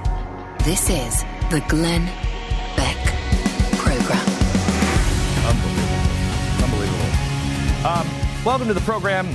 Jason Buttrill is uh, with us, and uh, Jason is um, uh, former special forces, you know, military intelligence. Military intelligence. Okay, yeah, right. um, and he has uh, he's been uh, kind of uh, around some of the big things in the in the past. and and has seen the world firsthand in military intelligence, and is one of my chief researchers now and writers for um, uh, our show and radio and everything else. And he has been the guy who has really been um, helping me understand Dugin and Putin. Uh, he is the the head writer of the series that we did on Russia called The Root. If you haven't seen that, check it out at theblaze.com slash TV, or I think you could probably find it on one of our podcasts as well. Um, but um, it's important that people really understand and we don't close our eyes to Russia because they are leading a movement to destroy the West. And uh, I know that I know that sounds um, crazy, but it's absolutely true. And if I may quote Alexander Dugin, uh, you want to explain real quick who Alexander Dugin is, Jason? Yeah, Alexander Dugin is. I mean, on first glance, if you just take a look at him, you'd say, well, this guy doesn't. He doesn't sound like anybody that shouldn't have any, you know, any any pull with Putin or, or the Russian government. But what you don't know is that he's actually one of Putin's foreign policy gurus. So back in 2008, when uh, when uh, Russia invaded Georgia, um, Dugin was the guy that told him to do that. This was at the very beginning when Russia started first pushing out and trying to reclaim lost territory, territory that they used to have um, during the Soviet Union. He was one of the main guys saying, look, if you want to do it, do it this way, do this way. Eventually, he was like, we need to reclaim parts of Ukraine. Ukraine is basically everything for Russia. And Dugin was like, we have to go in. This is the way we're going to do it. Take Crimea, eventually get population unrest, civil unrest, and take parts of Ukraine. He was the one that was saying how to do it. Now, it wasn't just to stop in those old Nerobrod, uh, old uh, you know Soviet bloc areas. It was also pushing out into Western Europe and to destabilize Western Europe. Right, and the United States. And Dugin, here's one of the one of the easy quotes from Dugin: "The American empire should be destroyed." Um, he is setting out to destroy America because we are the seat of the West, and they want the Western um, uh, Western society and the Western rule to come to an end. What's really frightening is Dugin is a. Um, he claims to be a Christian, but he's damn near a Satanist. Um, he is uh, he's uh, he's deeply into the occult. He is very much like um, Adolf Hitler. He thinks Adolf Hitler didn't go far enough. That's his quote. Um, he claims that he is a fascist's fascist, and he is um, uh, cobbling together this this um, new political philosophy that, as if there is the best of these things, is going to take the best of uh, National Socialism, Nazi, the best of fascism, the best of communism, and the best of, I think he says, capitalism. I can't remember what the fourth one is. Um, but we're just going to mix those all together. And that's how the world is going to move forward from here. And he is a Putin uh, supporter, a Putin advisor who actually has pull with Putin. Putin is it has made moves in this direction, is currently making moves in this direction, and Dugin is also the main thought leader for, I believe, for as an influence for the alt right here in America. It's interesting when you uh, one of the first when we first started sniffing onto Dugin. I remember we were looking first looking into the alt right in uh, in Europe, and every time there was a movement coming up, like Golden Dawn in Greece, um, the movements in Spain, and even the UK and France, National Front, Marine Le Pen in France. Um, we always saw that they were sending this guy, this crazy Rasputin-looking guy, to go and lead these conferences and, and make you know and, and uh, make liaisons with some of these alt-right groups. I was like, who is this uh, this uh, Dugin character? And it wasn't until like later on that I found out that he was actually advising in foreign policy and taking over parts of countries. Do you remember? Do you remember, Stu? Um, this is before we started doing talk radio full time. There was a guy in Russia who was a was a Putin advisor who uh, said that the United States by 2010 would break up into five independent countries. Do you remember that? I do, I do remember that. So I don't remember the date, but I do remember. Okay, it was it was in the 90s, um, and uh, it's interesting because he said there's going to come an economic crash sometime between 2005 and 2010, and when that crash happens, it's going to divide itself so much the Americans will tear each other apart and it will divide into five separate countries. And he named the five countries based on what they believed. That he said there are five different kinds of Americans, and it will become very regionalized, which he is all for.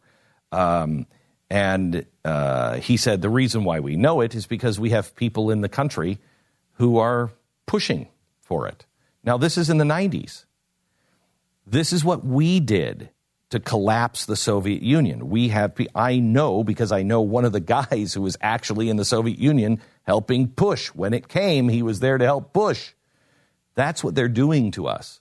Um, Putin has said, was it last spring or over the summer, that America, or that the world is already in World War III, that we are in a war now. When was that, and what did he say, Jason? Well, this was just a, this was just a few months ago. Okay, yeah, I thought it was last summer. Yeah, but it's it's interesting if you even go back to I think it was around 2008 ish. Um, Putin warned then. He goes, "We are escalating towards a time of another world war." And he was actually talking about um, we were pushing through the uh, ballistic anti ballistic missile shield at that time, and he was saying, "Look, if you guys don't do something about this, if you don't stop this, then it completely disrupts mutually assured destruction." and it completely it makes one superpower hegemon over everyone else. And he goes, "We will do everything in our power to, to to combat this with our own special weapon." It was funny at the time. We thought that you know journalists thought that he was talking about some super you know nuclear weapon. That's what he thought. It's interesting now that the way we're seeing him actually initiate, if you will, this next stage in warfare is Exactly. Cyber warfare. Yep. That's what we're seeing right now. Cyber warfare is breaking out like wildfire all over the world, and we're seeing them hit actually our election cycle right. with this. Just quickly, you're talking about the cyber? Yeah. yes. Oh, the cyber. The, cyber. Yeah, the cyber. so this is why this is why that exchange was so important, and I don't think either of the candidates addressed it at all. D- Donald Trump said, "We don't know if Russia's really behind it." Um, uh, Hillary said he was. Could be a facker. Um, fat hacker.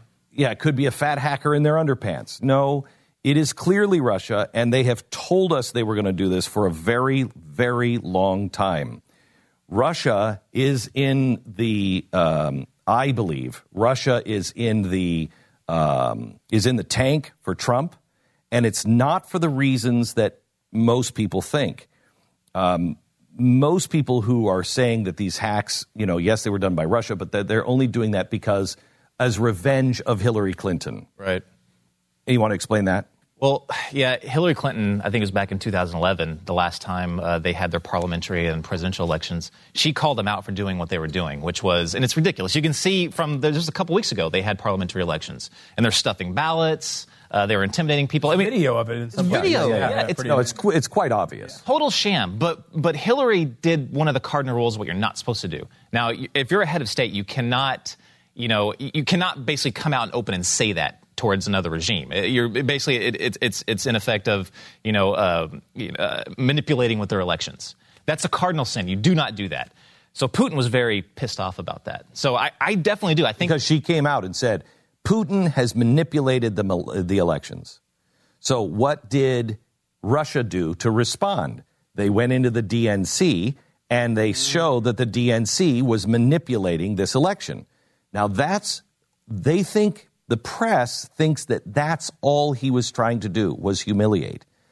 I don't believe that at all. That's icing on the cake because just this summer he came out and he said he was sitting at a table with a bunch of uh, uh, reporters and he said, I'm trying to tell you people in the West, your leaders aren't listening to me. We're already in World War III. You better wake up and wake your. Don't you have a responsibility to wake your people up to this? I mean, he is saying to us, wake the hell up. I'm already at war with you. Okay?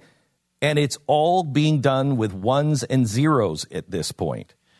You um, watch what they've done with the hacking of, of the DNC, and now the rumors that they were also like just just was that a few weeks ago where there was a penetration into state election systems.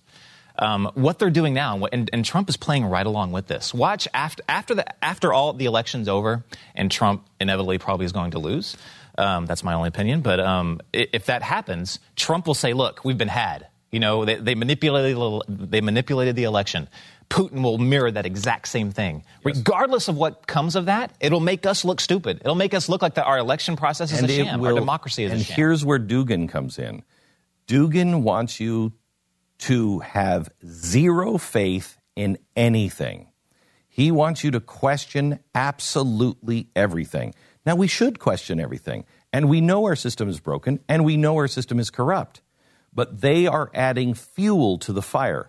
This week, that's why it was an important question when Donald Trump was walking out. Will you accept it? Yes. So if you lose, you'll accept. Absolutely, I will support her. By yesterday, he said that because he thought he had won the debate. As the days go on and more and more polls show he didn't win the debate, he changed all the way from there to this whole thing is rigged. You don't know how rigged this is. I mean, we're all being had. That's what he said last night. We're all being had. That is Dugin's, and I'm not saying that he is connected to Dugin at all. I don't. I don't think Donald Trump even knows who Dugin is. I, I don't think he spends a minute reading about anybody else. Um, so I, I am not saying that he is he is intentionally involved. He's being a useful idiot in this, um, and um, and Dugin is planting the same exact seed in every single country. One of the biggest backers of Brexit was Dugin and Russia. They funneled money into starting the Brexit uh, camps and kept that thing afloat all the way. They're not for freedom, they're for the breakup of countries and unions. And so they're trying to break up the uh, European Union. I agree with that, but not for the same reason they do. They're sowing discontent in all of the countries. When they say um, they're at war with the, um, they are at war, they are the people of the land, and they are the, at war with the people of the sea. What they mean by that is NATO, North Atlantic uh, Treaty Organization. We're the people of the sea in NATO. And Putin has said that, and Dugin has said that. We are at war with the people of the sea. Nobody knows what that means. That's why. North Atlantic Treaty. So when Donald Trump says, you know, what is NATO doing? He may have a good point. I don't think he does, but he may have a good point. But you have to understand that others are latching onto that and funneling money in so you don't know exactly who you're standing for or with because Dugin is a man who believes in chaos. Chaos is the operative word here in the next 10 years.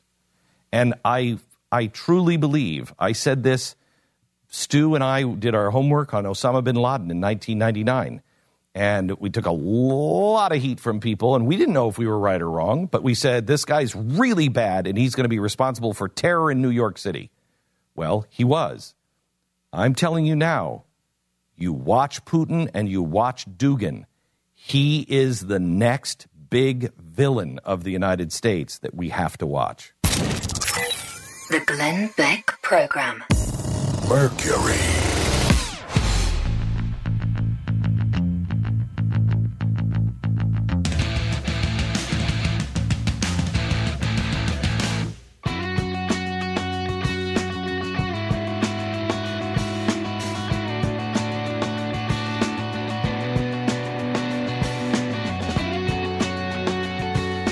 Tonight, on the season premiere of The Wonderful World of Stu, a groundbreaking new series on racist racistry in America debuts, which might cost Stu his job as a white host. We'll see. You'll receive a primer on the less popular presidents of the United States, and Penn Jillette explains how to make fat disappear. Hmm. What? Don't miss the fun on a brand new episode of The Wonderful World of Stu. The show's so environmentally friendly, we use the word world right in the title. This Friday at 8 p.m. Eastern and on demand all weekend at theblaze.com slash TV. People are pumped up, man. I know BYU plays tonight. No, no, I'm talking I've got a date. Got to break that three game losing streak.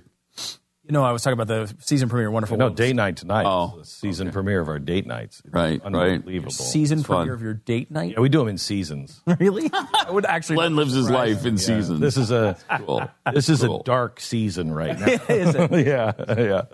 Uh, anyway, watch it, please. So, Glenn. Date night? What? No, not. I'm gonna watch the No, Wonderful game. World. You don't have to Stu. tell me to. It's on tonight on, on the. Oh, that's right. We put it on Oh. the best night of the week, so you can see it. I don't know why you get. I don't know why you get Friday nights because it's. Well, I used to have Saturday night at Which like is ten. even worse. I was At like, wait- Friday at eight. That's a good time. Yeah, there's like Good wasn't time. a show within 18 hours of my show. At one point, there was no live show within 18 hours of my show. I was a, just the complete island. At least, at least point? now, this show is within 18 hours of that show.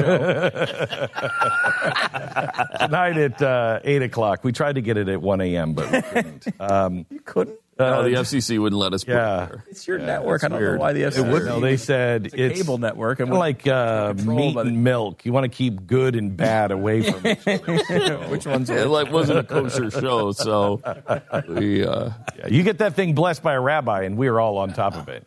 It's great. I will work on that. All I will work on that. All right. So, what are you covering tonight? Uh, well, we solve racism, but it's a two-part series to solve racism. So that's uh, that comes Wow. to the first two episodes. But Can you give us a hint done. of how you solve it?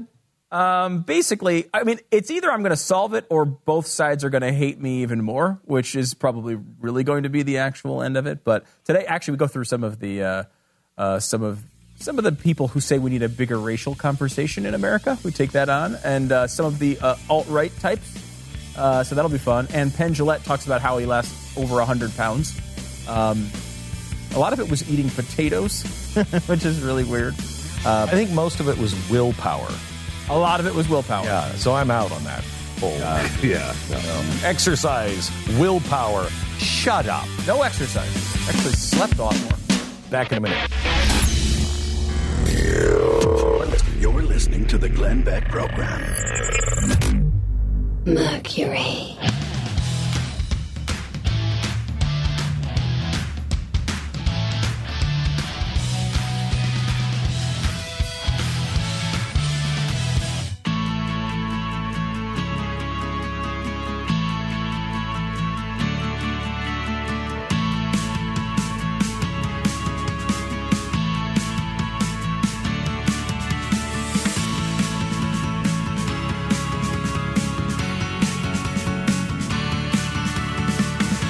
This is the Glenn Beck Program. All right, we have uh, Jason in, our head writer and um, and head researcher for uh, my program, and he has been the guy who has been looking into over the horizon. I am convinced, like I was in '99 about Osama bin Laden, our next big threat is is Russia. I mean, not to discount what's happening in the Middle East, but Russia is part of what is happening in the Middle East, big time. One quick Middle East point, if we can, before if we have any time before the end of the show. Can we please play the audio of Hillary Clinton in the freaking debate talking about the caliphate? We went all week without playing this. You were mocked relentlessly by every news source Yes. for two years Thank you. for talking about the freaking caliphate. And then Hillary Clinton is in the debate in front of 84 million people talking about the caliphate like everyone knows about it. And there's no just- big deal at all. And of course, we're going to deal with the caliphate. I, I think I was the only one, wasn't I? Nobody was talking about Yeah, that. I mean, at I'm. I was I was maybe more alone than I am now, The and world I'm made ghost fun of town now. Yeah. There's tumbleweeds in my path every time I get up today. Here, go ahead, play But it. we also have to intensify our air strikes against ISIS uh, and eventually support our Arab and Kurdish uh, partners to be able to actually take out ISIS uh, in Raqqa and their claim of being a caliphate. I mean, Well, she's not really. no, she's she- saying their their claim. claim. Right, but that's right. They're not really a caliphate. That's what you were saying at the time too. You were saying that they are claiming this is what they want to create. We have to stop them. That was your point at the time. Uh, do you have uh, 840 by any chance? Uh, if you would remind us uh, what what this coverage was like at the time. Our friends Glenn Beck and Sean Hannity across the street at the Fox News Channel. They seem to be having a hard time this week. One word caliphate. All Islamic governments would unify under a caliphate. Here is Egypt. The Muslim, Muslim Brotherhood want this. Their plans for North America, we showed you in their own words that their goals include the transformation of America into an Islamic state, the destruction of the Western world. Again, not your prediction. You're saying this. these are them. their goals.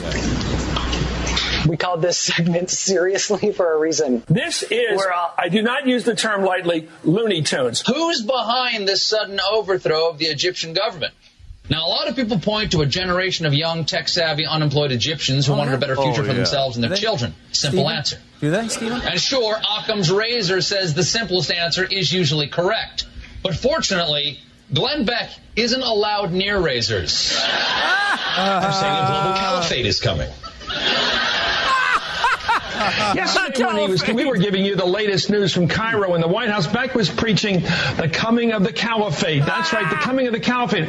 Why is Beck selling this fear? Because he doesn't want to deal with the problem at hand. I also think the other thing that's so worrisome is that it's very hard to understand how you undo the disinformation. Because the fact that is, you, you and I can talk about how it's uh, patently ludicrous that this the caliphate is, is around the corner, but the people that are watching Fox don't trust you and me, and so I- it, it doesn't it doesn't carry much water. And they probably I will tell you, it is interesting to figure out how you undo the damage of misinformation. It is. Yes, it is, It is isn't it? really for interesting.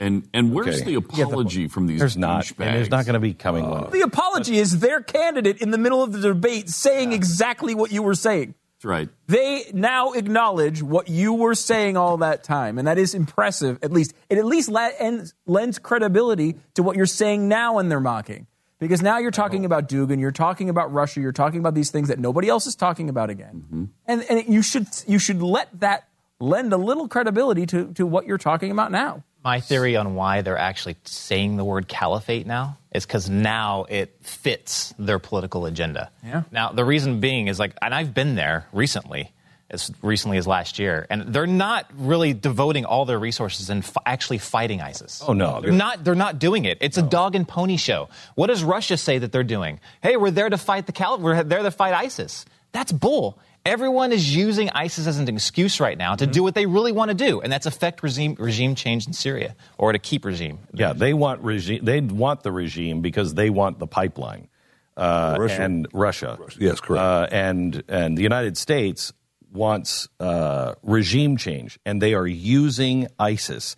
They are they. Everybody's using ISIS. It's an absolute game, and Russia is in bed with uh, Iran and in bed with all of the enemies of the West, and those people that used to be our f- friends, if you can call it that, are now starting to line up with Russia as the new power in the world. And that is going to help destabilize Europe and destabilize the Western world.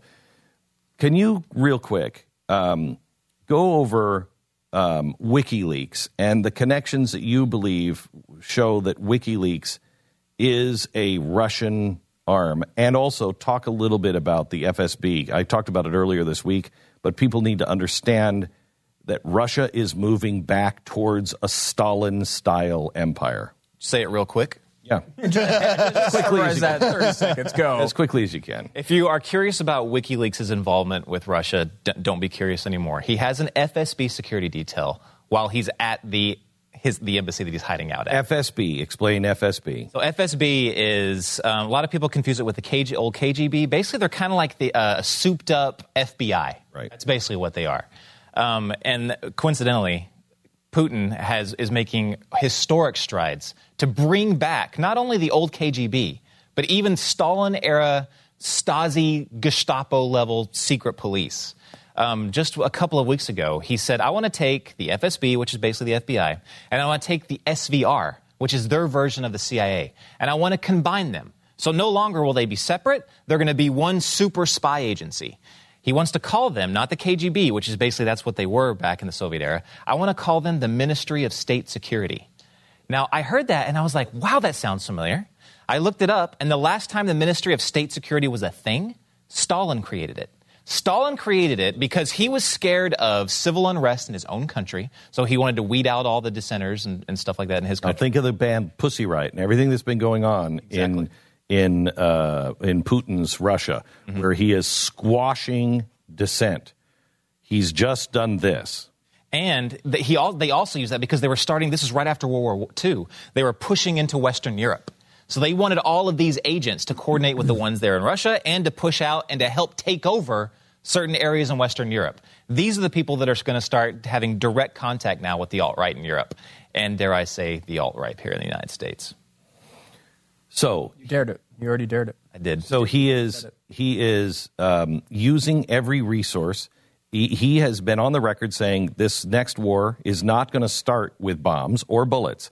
It's going to start with ones and zeros. We're already doing that. WikiLeaks, FSB, um, uh, state security at the uh, Portuguese uh, embassy. You really think? I mean, you you get hostile on this when anybody looks at at Snowden and says, "I agree with what he did, just not the way he did it." I and I'm I'm going to walk back even that I, I I'm not going to agree with anything that he did. I think I failed that when we were talking to the think tank. I should have even came stronger on that point. Um, let's. I want to. I really and I want to implore before I say this for anyone that was in the intelligence community, you have to come out. You have to come out and say your opinion on this. Don't give away secrets or anything, but give your opinion on Snowden. Because what we've been given is it's a false narrative. Like uh, Oliver Stone's movie, it's a cover story. What Glenn Greenwald did um, with The Guardian and what he's doing now with The Intercept, it's a false, it's a cover story for what actually happened. Let me tell you something. Edward Snowden, do not call him a whistleblower. He's not. He's a thief and a liar and a traitor. That's what he was. He stole 1.5 million documents. He did this in 2013. What he said was that when he saw um, Clapper say that, that we don't spy on Americans, that compelled him to release this information. That's bull. The, the uh, congressional committee that just came out said, no, he was doing this months before Clapper ever said this. If you watch again, I know it's Oliver Stone movie. If you watch the Oliver Stone movie, it took years to move him in the direction of saying this is this is wrong. This is really really wrong, and he was preparing to try to find a way out to alert people. Yeah, that, that fits in. I think that's all a lie. So everything. This is what I think. Now, his his uh, Steven Bay was his uh, supervisor over at NSA, and he said, "Look, he never had the clearance to even see the Prism program. He doesn't even he didn't even know what it was. So what, somebody somebody got uh, got into Snowden's ear and said, "Look, steal this information, do whatever you can, get whatever you can, and we'll see what we can do with it." Now, I'm going to say that I'm going to go out as far as the limit. I think that the Russians, um, maybe someone through WikiLeaks, it was, probably was WikiLeaks working as a Russian pawn, probably came to him beforehand and said, "Look, get what you can get. We'll see what we what you got, and we'll and we'll decipher it from there." I think that Snowden didn't even know what he was stealing. I think he, when he stole off that thumb drive the 1.5 million docs, they stumbled across it after the fact. And uh, when I say when I said that I originally supported what you know that we actually know the information, I don't support that now because if he didn't even have clearance to know what it was, he didn't have clearance to know what the oversight was. He didn't have clearance to know. Oh, you mean you ha- you actually do have to go to, through a FISA court to do this? FISA court's a joke. I have Well- senators who tell me FISA courts are jokes. Even even if there's some holes in there, there's still multiple levels of of, of oversight that you have to go through. They, he wants it to make it look like any analyst there is constantly spying on people. It's just it's a lie. It's not true. So you don't believe like the these situations where he was looking at people changing and No. you don't think any of that happened. Absolute fabrication. I think that's all a lie. It's Uh, all a we lie. have other sources that say that's true. I, I just don't believe that. I don't believe it. Why? Because you have trust that people are good? I have trust in. Uh, there's thousands of intelligence officials. I was one of them. And the, somebody would have said something. And I know that everyone's rolling their eyes on that. But somebody would have said something. And there are legal ways. This is why Edward Snowden's not a whistleblower. There are legal ways built into every alphabet agency in the, in the, in the country. How As legal whistleblower. How do you explain the how do you explain the four NSA guys that we've had on the show several times, good patriotic Americans that did whistleblow and their lives were destroyed. Lives were destroyed. They didn't release things to the public. They released it the right way and they were their lives uh, uh, are over. Are over. I mean, I've talked to them, they've cried, you know, and said, I, got no life. I have no reputation. I have no life. I, I can't get a job. I've been completely uh, uh, dishonored, and nobody who wants to hire me Yeah. because of what the government did to them. I would say that's kind of a. Uh, I mean, you're dealing with a secret spy organization. So even if you do whistleblow, I will admit the fact that if you are a whistleblower, you even go through the steps. Your your, your career basically is over. But they didn't get the information out. I mean, I could see, I don't think it's unreasonable to see if somebody sees this stuff, they say this is all true. These were high level guys. Um, and um, it, they didn't they didn't release it to the public. So if I saw four different people trying to release it, all of them crushed by the system, I'm I'm thinking I'm either just going to quit and shut my mouth, or I'm going to work here and shut my mouth, or I'm going to get that information out because I see what they've done to four separate people. Yeah. Why is that not possible? Well, even though there, there's a misconception that I, I, I don't I don't know who these guys are, but there's a misconception that even if you have a certain GS level in, in whatever government agency, that you have the access to, to read whatever you want. I had the highest level clearance that you can get. I had SAP. Uh, Special access, program access, top secret SCI. And I couldn't just go in and read anything I wanted to. You have to be a part of whatever program to, to know. So I, I'm not saying that they're Read into the program. You have to be read into it. Um, I'm not saying that they weren't. I, I just don't know. I, don't- I, don't know their. This is, so do you think? Because I I think you make an interesting point in that, like you see this of people who were who talk about religions that aren't part of religions, and they'll take certain little tiny bits of information that might be kind of true, but don't really understand the full context. So when they release it. That can't happen. Yeah, My I wasn't going to mention that- any particular churches that this That happens. can't to. happen, Uh, but it does happen. It happens all the time. What? Um, so is it, it? But it wouldn't. So do you think that that what we know now about these programs is not true?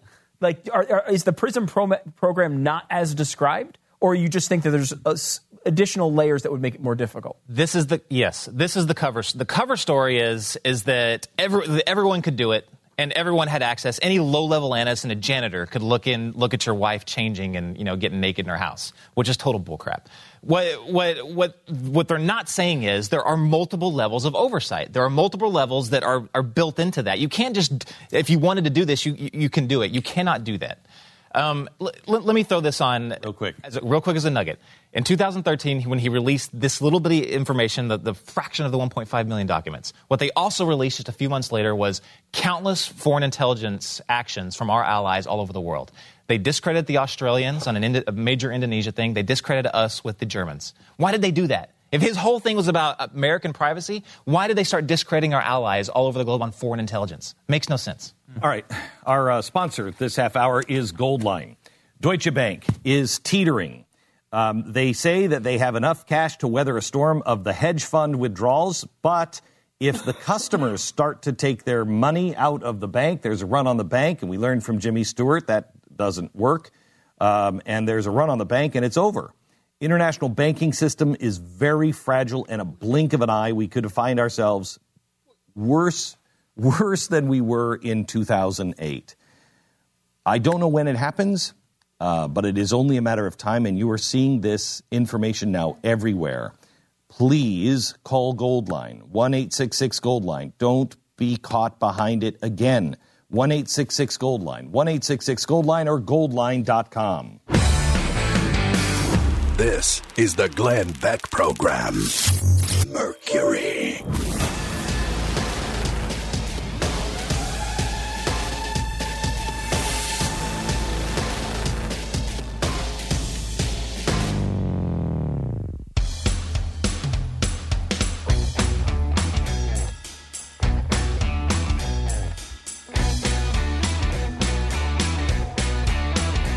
This is the Glenn Beck Program. I don't know.